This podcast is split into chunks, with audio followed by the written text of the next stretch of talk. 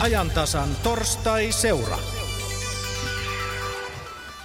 Kello on 14.28, aloitellaan torstai-seuraa ja tänään puhutaan maan sisäisestä muuttoliikkeestä ja kysytään, miksi Suomi pakkautuu edelleen pääkaupunkiseudulle, mikä pysäyttäisi kehityksen vai onko itse asiassa mitään tarvetta edes yrittää tätä kehitystä pysäyttää. Kuten torstai-seurassa asiaan kuuluu, lähetys siirtyy kohta pois Pasilasta tällä kertaa Yle Satakunnan studioon Poriin. Sitä ennen toivotetaan kuitenkin tervetulleeksi vieraamme täällä Pasilan studiossa kaupunkipolitiikan asiantuntija Eero Holstila. Tervetuloa. Kiitos. Olet ollut 40 vuotta Helsingin kaupungin palveluksessa muun muassa elinkeinojohtajana ja tilastotoimiston päällikkönä ja nykyään kierrät puhumassa ja neuvomassa muita kaupunkeja. Olet muun muassa käynyt Porissakin tämän asian tiimoilta. Onko tämä koko sinun työurasi aina, eli runsaat 40 vuotta, niin onko tämä sama keskustelu ollut käynnissä, jota mekin nyt aloittelemme?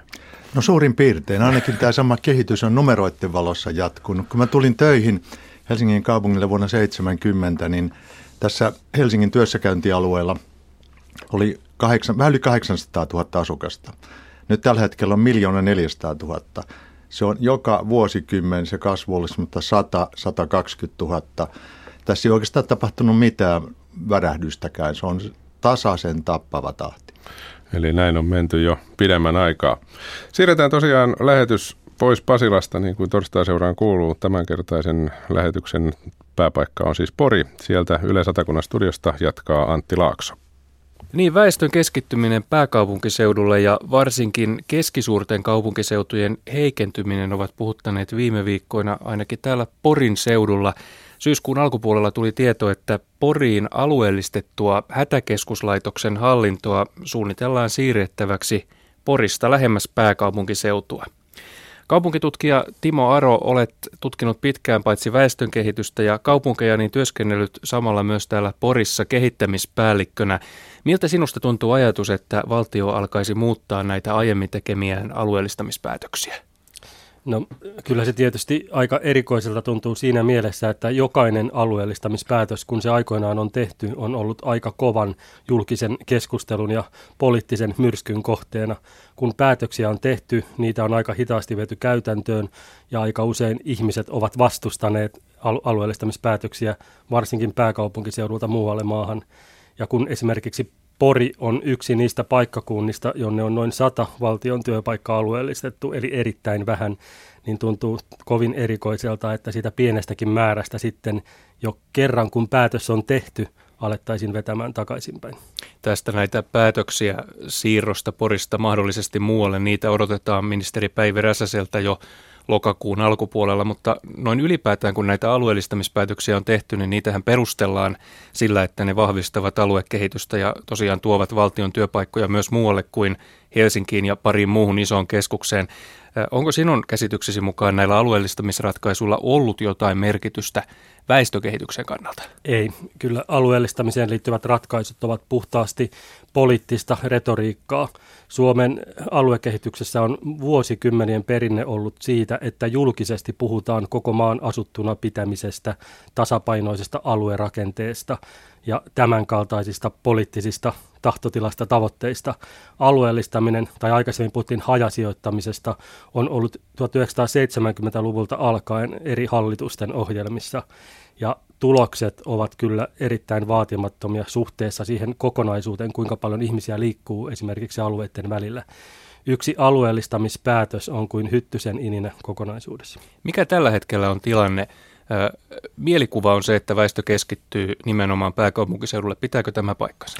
Kyllä 2000-luvun aluekehityksen keskeinen piirre on eriytymiskehityksen lisääntyminen alueiden välillä. Tämä näkyy Suomen sisällä maan eri osien välillä, mutta näkyy myös sitten ihan kaupunkiseutujen sisällä samalla tavalla. Ja keskittymistä tapahtuu sillä tavalla, että Suomen 320 kunnasta ainoastaan joka kolmas ylipäätään saa muuttovoittoa. Kaupunkiseuduista saa muuttovoittoa joka neljäs seutu. Ja kun tarkastellaan vielä muuttovoittojen määrää tai väestön kasvun määrää, alueelliset erot ovat tässäkin suhteessa erittäin suuria, jopa kasvavien alueiden sisällä. Eli ääripäät karkaavat koko ajan kauemmaksi toisistaan. On yhä enemmän supistumiskierteessä olevia alueita, joissa väestö vähenee, väestö ikääntyy ja muuttoalttiit ikäluokat käyvät ohuemmaksi. On joukko paikallaan pysyviä seutuja, jotka saattavat kasvaa vähän tai menettävät vähän väestöään ja yhä pienempi joukko niitä seutuja, jotka kasvavat todella, todella ripeästi. Pääkaupunkiseutu on näistä yksi. Onko vielä tällaisia muita keskuksia, Tampere, Turku, entä Oulu, joka tällä hetkellä nyt kärsii tästä Nokian katoamisesta? Kyllä jos tarkastellaan näitä kasvavia alueita ja erityisesti nope, nopeammin kasvavia alueita, oikeastaan pääkaupunkiseudun vaikutusalue, noin 100 kilometriä Helsingistä, kaikki sen alueen sisällä olevat alueet ovat aika vahvalla kasvuralla. Tampereen seutu on toinen erittäin vahva alueellinen keskittymä, jonka vaikutusalue on laajentunut vuosikymmen vuosikymmeneltä. Kolmas ehkä tällainen kategoria tai vahva kasvualue on suuret korkeakoulukaupungit tai korkeakouluseudut. Turun seutu, Kuopion seutu, Oulun seutu, Jyväskylän seutu, osittain myös Vaasan seutu näkyy kasvuuralla. Ja sen jälkeen on aika pitkä välimatka sitten muihin kaupunkiseutuihin, jotka ylipäätään ovat kasvuralla. Tuo pääkaupunkiseudun väestön kasvu, se alkaa näkyä jo ongelmina. Asuntojen hinnat kohoavat, on vaikea löytää siitä läheltä työpaikkaa, asuntoa.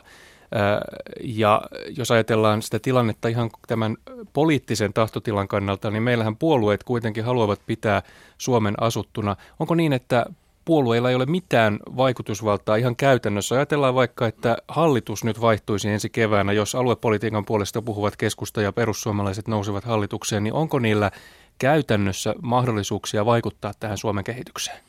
No periaatteessa on pieniä mahdollisuuksia vaikuttaa muuttoliikkeeseen ja muuttoliikkeen määrä on mahdollista vaikuttaa sillä tavalla, että yhteiskuntapolitiikan keinoin, esimerkiksi koulutuspolitiikan tai työvoimapolitiikan keinoin pyritään patoamaan ihmisten muuttohalukkuutta eri alueilla.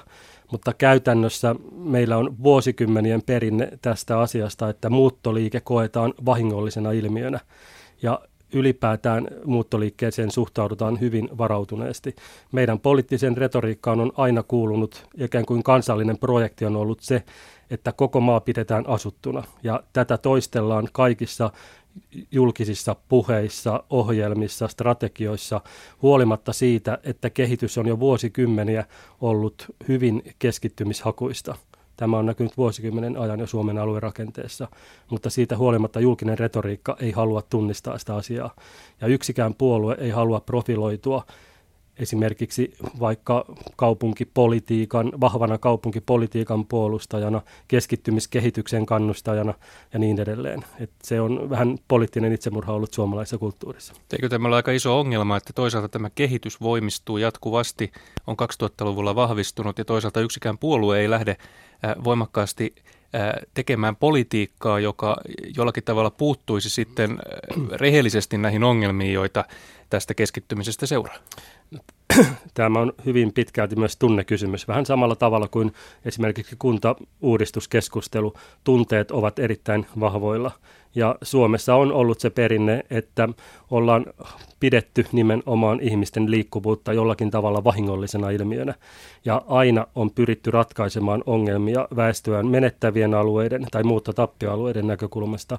Harva puolue tai päättäjä on julkisesti ollut kiinnostunut siitä, että mitä tapahtuu muuttovoittoisilla alueilla, nopeasti kasvavilla alueilla.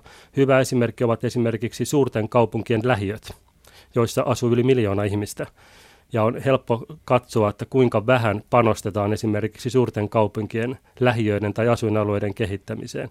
Ja samaan aikaan, jos verrataan, vaikka tietysti kaikki vertailut ovat vaarallisia, esimerkiksi maaseudun kehittämiseen varattuja resursseja, puhutaan täysin eri mittaluokan asioista. Kaupunkitutkija Timo Aro, toteat, että isojen kaupunkien asioihin, niihin ei läheskään niin paljon kiinnittää huomiota kuin tähän kaupunkiin muuttamisen aiheuttamiin ongelmiin sitten siellä muuttotappioalueilla. Mihin sinä kiinnittäisit huomiota, mihin haluaisit poliitikkojen kiinnittävä huomiota, jos voisit nyt vaikuttaa tähän asiaan? No, kyllä se kaikkein olennaisin ja tärkein toivomus olisi nimenomaan se, että vihdoinkin uskallettaisiin tunnistaa tosiasiat ja katsottaisiin kylmästi sitä, että mitä tapahtuu tällä hetkellä aluerakenteessa, yhdyskuntarakenteessa ja mitä seurausvaikutuksia Suomelle aiheutuu siitä tulevien vuosikymmenen aikana. Kaikki ovat lähtökohtaisesti yhtä mieltä siitä, että kansantalouden kasvu ja hyvinvointi on se, mihin halutaan panostaa. Ja kansantalouden kasvun ja hyvinvoinnin näkökulmasta suuret kaupunkiseudut ovat avainasemassa. Jos halutaan kasvua ja hyvinvointia, nimenomaan suuret kaupunkiseudut ovat niitä, joissa sitten tapahtuu näitä myönteisiä asioita, joista syntyy taas sitten positiivisia kerrannaisvaikutuksia ja joiden kautta pystytään kansantalouden kakkua tasaisemmin jakamaan. Hyvä esimerkki on se, että Suomessa tällä hetkellä kymmenellä, kymmenellä suurimmalla kaupunkiseudulla asuu kolme viidestä suomalaisesta. 20 suurimmalla kaupunkiseudulla asuu neljä viidestä suomalaisesta. Taajamissa tai kaupunkimaisilla alueilla asuu noin 90 suomalaisesta. Ja nämä yksittäiset luvut jo kertovat siitä, missä politiikan painopiste ja kiinnostus pitäisi olla. Mitä paremmin suurilla kaupunkiseuduilla kyetään löytämään kansantaloutta parhaiten palvelevia ratkaisuja, sitä suurempi hyöty keskipitkällä ja pitkällä aikavälillä sillä on koko maalle aivan liikaa keskustellaan ikään kuin sellaisesta maailmasta, että yhtä mallia, vaikka kuntauudistus, pyritään samaa mallia viemään koko maassa eteenpäin, vaikka alueelliset erot ovat erittäin suuria ja ovat entisestään kasvaneet 2000-luvulla. Onko siis käytännössä nyt Suomen tulevaisuuden ja tämän talouskasvun, kauan odotetun talouskasvun alkamisen kannalta oikeastaan aivan sama, että mitä näillä pienemmillä seuduilla tapahtuu? Pääasia on nyt se, että valtion ja, ja koko yhteiskunnan pitäisi keskittyä panostamaan näihin isoihin kaupunkiseutuihin. Kyllä, esimerkiksi metropolialue laajasti ymmärrettynä ja Tampereen seutu, Turun seutu, Oulun seutu, muut suuret ja keskisuuret kaupunkiseudut ovat tässä suhteessa täysin avaintekijöitä mitä tahansa myönteistä tapahtuu näillä seuduilla poliittisten päätösten, infrastruktuurin rakentamisen, osaamis- ja innovaatiopolitiikan ja niin edelleen lohkoilla, se kaikki on kansantalouden nimenomaan kasvun ja hyvinvoinnin näkökulmasta välttämättömiä panostuksia. Tuleeko missään kohtaa sitten raja vastaan? Jos ajatellaan vaikkapa Helsinkiä, se on vähän niin kuin Niemelle – rakennettu mm. kaupunki, sitä ei voi kovin paljon le- leventää muuta kuin pohjoisen ja sitten tietysti koillisen ja ä, luoteen suuntaan. Ä, onko tässä niin kuin mahdollista, että koko Suomi loppujen lopuksi keskittyy, jos ajatellaan hiukan pidemmällä aikavälillä tämän vuosisadan loppupuolella, niin koko Suomi keskittyy muutamiin keskuksiin. Onko tämä siis ihan positiivinen tulevaisuuden kuva?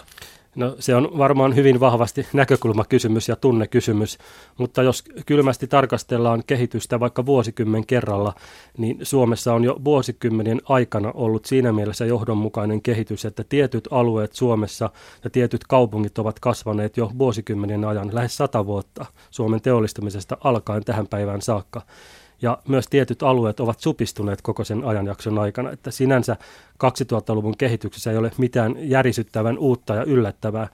Ehkä kaikkein olennaista on se, että, että nämä suurten kaupunkien vaikutusalueet ovat jatkuvasti laajentaneet ja kehitystä, kehitystä, kehityksellä on ominaista tällainen vyöhykkeisyys.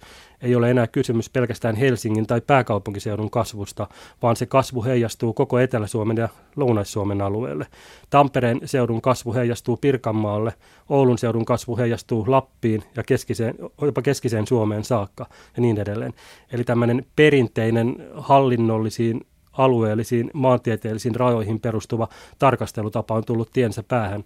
Kehitystä leimaa nimenomaan vyöhykkeisyys, jossa nämä vaikutusalueet kasvaa ja niiden sisäpuolelle syntyy paljon uusia työpaikkoja, muuttovirtoja ja niin edelleen. Jos ajatellaan sitten tätä Poria, missä nyt teemme haastatteluamme, kaupungin väkiluku on vuodenvaihteen jälkeen nousemassa korkeammaksi kuin koskaan, kun Lavia liitetään pakkoliitoksella Poriin. Yli 80 000 asukkaaseen kaupunki kasvaa, mutta kuitenkin kaupunki on sivussa sekä suurimmista liikennevirroista että tällaista suurimmasta muuttovoitosta. Olet itse Porin kehityspäällikkö, kehittämispäällikkö. Onko tässä kaupungissa järkeä vielä taistella tuulimyllyjä vastaan ja pyrkiä pitämään kiinni palveluista ja kehityksestä vai olisiko jo Porin kokoisen kaupungin kannalta syytä miettiä, että tämä ei välttämättä ole enää tällainen tulevaisuuden keskus? Ei, ei missään nimessä. Suurin osa maakuntakeskuksista on kuitenkin oman maakuntansa keskeisiä vaikutusalueita ja suurin osa kasvuvirroista nimenomaan kohdistuu oman maakunnan keskuskaupunkeihin. Sen sijaan syytä on olla huolissaan maakuntien kakkos- ja kolmoskaupungeista, niin sanotuista seutukeskuksista, jotka aikaisemmin kykenivät ehkä imemään sitä vetovoimaa omalta lähialueeltaan. Näyttää siltä, että aika useassa maakunnassa maakunnan keskuskaupunki pärjää ja sinne keskittyy ikään kuin maakunnan sisältä paljon erilaisia toimintoja ja virtoja. Mutta Pori on hyvä esimerkki sellaisesta alueesta, että kartalta katsottuna sijainti Länsi-Suomessa on optimaalinen vesistöjen lähellä hyvien kulkuyhteyksien päässä kartalla katsottuna.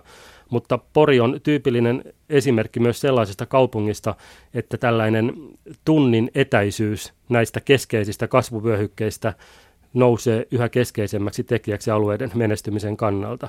Eli näyttää siltä, että Etelä- ja Lounais-Suomen tällainen suuralue kasvaa vähitellen yhteen. Siitä tulee suuri työssäkäyntialue, jonka sisällä on erittäin hyvät sujuvat yhteydet. Porin kaltaisen kaupungin kannalta avainkysymys on, millä tavalla yhteydet ja saavutettavuus tähän kasvavaan suuralueeseen kehittyy. Eli Porin poliitikkojen pitäisi ehdottomasti siis keskittyä siihen, että Tampereelle saataisiin nopeampi junarata ja sinne pääsisi tunnin ajomatkalle. Sujuva liikenne on ihan avaintekijä, kyllä. No, mitä ajattelet, sinulla on aika selkeä käsitys siitä, että mihin tämä Suomi kehittyy, miten väestö keskittyy isompiin keskuksiin ja miten se on myös hyödyllistä Suomen talouden kannalta poliitikot kuitenkin, kuten totesit, lähes kaikissa puolueissa järjestää puhuvat koko maan pitämisestä asuttuna. Ja politiikkaakin pyritään kuitenkin tekemään siltä pohjalta, että samat palvelut kaikkialle, Suomi pysyy asuttuna.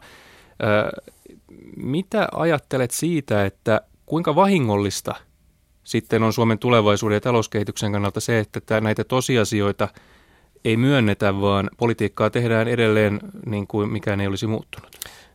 Poliittinen retoriikka on tässä suhteessa kyllä alkaa olemaan enemmän vahingollista, koska se kuilu todellisen kehityksen välillä kasvaa koko ajan suuremmaksi ja suuremmaksi.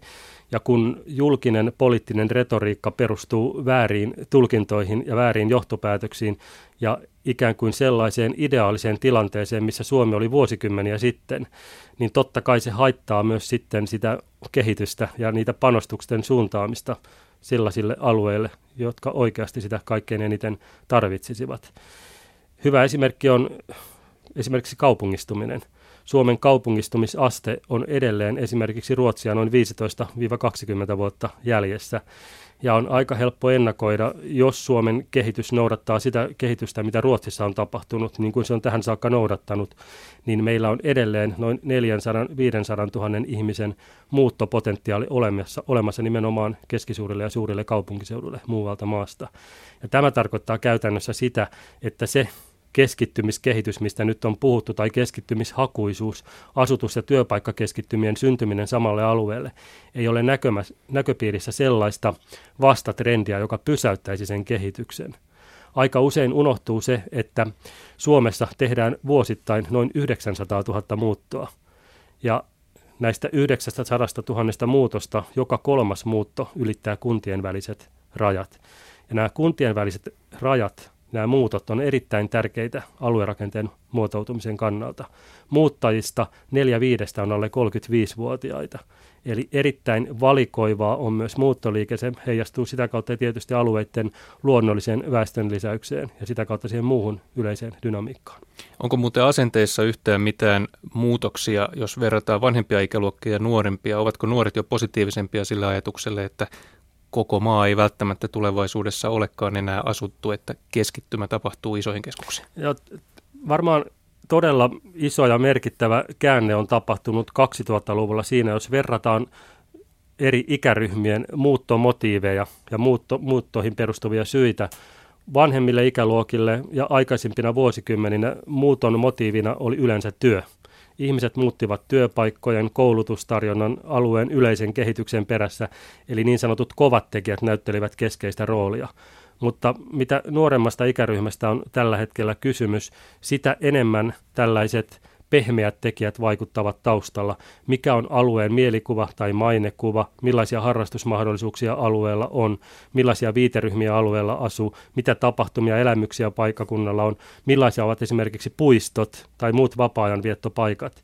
Eli nuorilla niin sanotut urbaanit arvot, kaupungistumiseen liittyvät arvostukset, asenteet ovat ihan eri tasolla kuin aikaisemmin. Meille on ensimmäisen kerran tulossa aidosti urbaani nuori sukupolvi, joka tekee muuttovalintansa paikkojen välillä ihan eri periaatteilla, mitä tekevät vanhemmat ikäluokat. ikäluokat. Työ ei ole se keskeinen tekijä, vaan kaikki se muu, mitä työn ympärille mahdollisesti sisältyy ja mitä potentiaalia paikat, paikat tarjoavat. Tästä on jo piirteitä näkyvissä parin viime vuoden kohdalla esimerkiksi siinä, että, että suurempien kaupunkien ympärillä kehyskuntien muuttovoitot ovat koko ajan tyrehtyneet ja vastaavasti keskuskaupunkien muuttovoitot ovat koko ajan kasvaneet. Kysymys kuuluu, onko kysymys talouden suhdannevaihteluihin liittyvästä väliaikaisesta käänteestä vai onko aidosti tapahtuva muutos nimenomaan nuorten ikäryhmien asenteissa, arvoissa ja valinnoissa.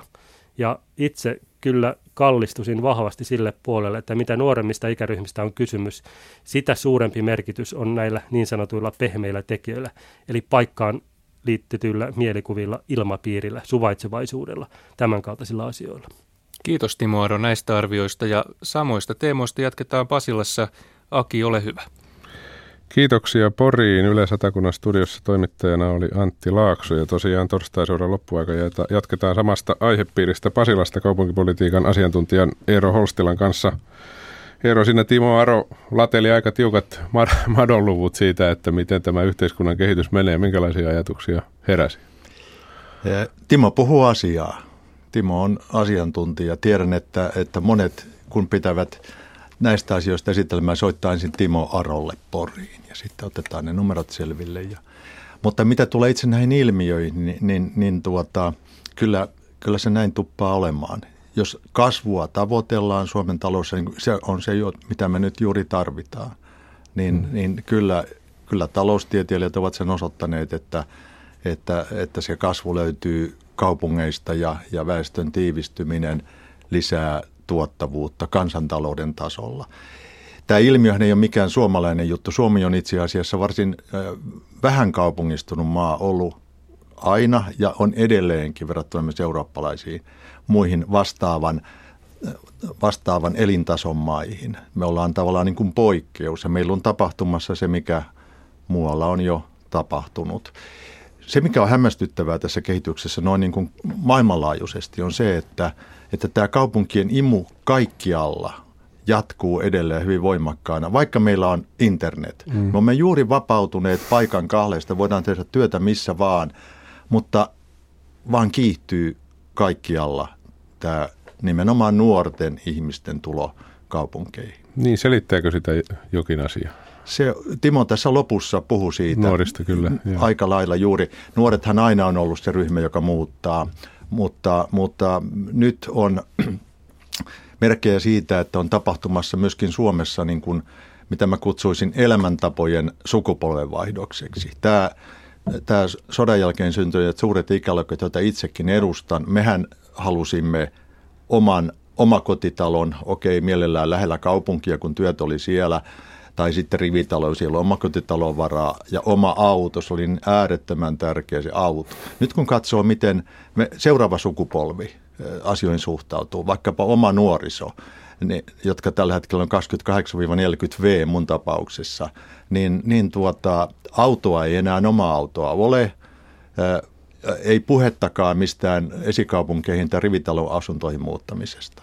Ja, ja, ja, ja tämä on – t- tässä on tapahtumassa. Sen näkee myös siinä, että ajokorttia Helsingissä ei enää suorita läheskään kaikki. Erittäin suuri osa jättää koko ajokortin suorittamatta. Katso, että ei autoa tarvita.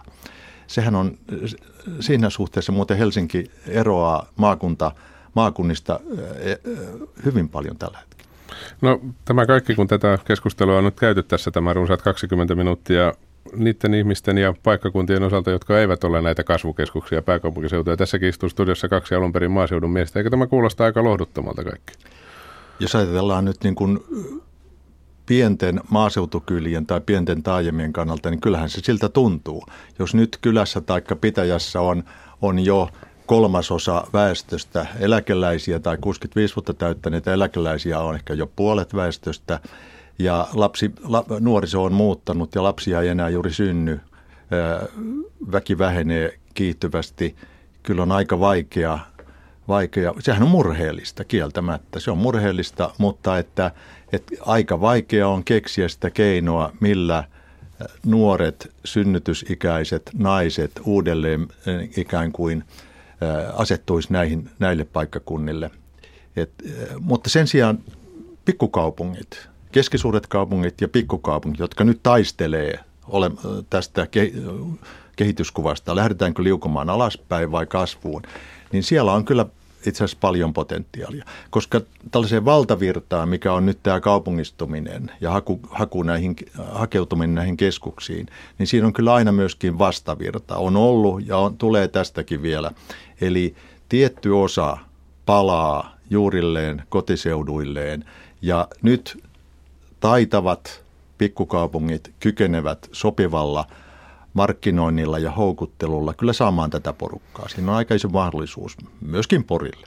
Niin, tosiaan tuosta tulee mieleen Minna Daftonin mainio TV-sarja Paluu muuttajat, joka kertoi muutamasta tällaisesta ihmisestä ja perheestä, mutta onko sillä paluumuutolla oikeasti merkitystä niiden paikkakuntien kannalta? Voiko siitä tulla niin iso ilmiö, että se pelastaa kaupunkeja esimerkiksi? Kyllä se kaupunkia voi pelastaa. Kysymys on siitä, että, että pysäytetään väkiluvun väheneminen. Juuri tässä olin Kajaanin kaupunginhallituksen kanssa keskustelemassa näistä asioista ja, ja siellähän on muuttotappio aika huomattava kaupungin kokoon nähden, mutta kun se on kysymys kuitenkin vaan niin kuin muutamasta kymmenestä tai sadasta ihmisestä vuodessa, niin se on täysin mahdollista pysäyttää viisaalla ja fiksulla markkinoinnilla. Ja siihen antaa mahdollisuuden kyllä tämä, mistä nyt alussa puhuttiin, tämä internet ja, ja, ja etätyö. Kun työluonne on muuttumassa, nyt meillä jo kolmasosa tehdystä työstä on enemmän tai vähemmän liikkuvaa, niin kun ihminen tulee kenties takaisin kotipaikkakunnalleen koulutuksen saaneella ja töis, työpaikan, hän tuo sen työpaikan mukanaan. Ja hän voi sitten Totta kai tähän liittyy myöskin se, että liikenneyhteydet pitää olla hyvin sujuvat näiden keskusten ja kaupunkien välillä. Ja tässä kun Timo Aro puhui tunnin yhteydestä tai kahden tunnin yhteydestä, siis nopeat junat, se on se, mihin Suomessa pitää maakuntakeskusten kehityksen turvaamiseksi minusta todella satsata. Niin mikä se asia on, kun käyt tosiaan nykyään, vaikka oletkin ollut yli 40 vuotta Helsingin kaupungin palveluksessa, Kajanissa, Porissa ja tämän tyyppisellä paikkakunnalla puhumassa, mistä puhut, kun menet sinne? puhun, puhun tuota teemasta ää, elinkeinopolitiikasta, jota aikaisemmin on to, harrastettu jossain määrin kaupungissa, elinkeinopolitiikasta elinvoimapolitiikkaan. Ja elinvoiman, elinvoimasta puhuttaessa keskiön tulee ihmiset. Elinkeinopolitiikassa se on tehdas mm. tai, tai yritys. Tässä se on ihminen. Millä tavalla sä pidät ihmiset, millä tavalla sä houkuttelet ihmiset. Ihmiset tekee sitten elinkeinot tulevassa tietoyhteiskunnassa. Tämä on se teema. Ja sitten kysymyksiä on, että millä tavalla se kaupunki voi olla oman onnensa seppänä ikään kuin kehittää houkuttelevuuttaan. Hauska Kajaani oli teema, josta puhuimme. Entäs sitten täällä pääkaupunkiseudulla, jos asiaa ajatellaan, Osmo Soininvaara kirjoittaa Suomen Kuvalehdessä, että Kaupunkitaloustieteen mukaan keskeisille paikoille rakentaminen laskee kaikkien asuntojen hintaa, myös syrjempänä olevien. Siksi betonia ei kannata haskata rakentamiseen huonoille paikoille, eli kauas keskustasta. Sitten taas toisaalta osa on sitä mieltä, että tehdään kehä nelonen ja sitä kautta saadaan halvempia asuntoja. Kumpi tässä nyt on se lopullinen viisaus? Mä uskon tuohon Soininvaaraan tässä kohtaa enemmän, mutta, mutta kuitenkin siis siten, että, että mä lasken hyviksi paikoiksi myöskin kaiken raideyhteyksien varressa olevan. Et meillähän on nyt pääradat, okei meillä on Tampereen ja Helsingin äh, ratikkaprojektit ihan valtioneuvoston tasolla, mutta, mutta äh, rautatieyhteys. Ja ei turhaan turkulaiset puhu nyt tunnin yhteydestä ja uudesta nopeasta junasta Turusta Helsinkiin Turun kehityksen ikään kuin vauhditteina pelastajana.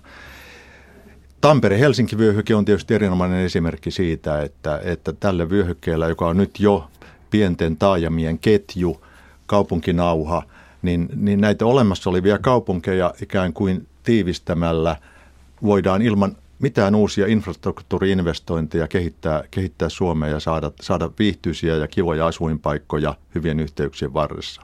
Että se on se suunta. Ja jos ajatellaan vaikkapa Hämeenlinnan näkövinkkelistä, jossa, jossa, jossa, jossa, tuota, jossa mulla on kesäpaikka, jossa myöskin toimin, niin sehän on aika iso muutos koko ajattelutavassa Hämeenlinnassa. Nyt jatkossa hämeenlinnalaisten, joita on noin 670 000, heidän käytettävissä on sekä Helsingin seudun että Tampereen seudun niin kuin puolen miljoonan työmarkkinat vajaan tunnin etäisyydellä. Ei muuta kuin siitä vaan töihin ja, ja tuota, kaupunki kasvaa asumisen kautta.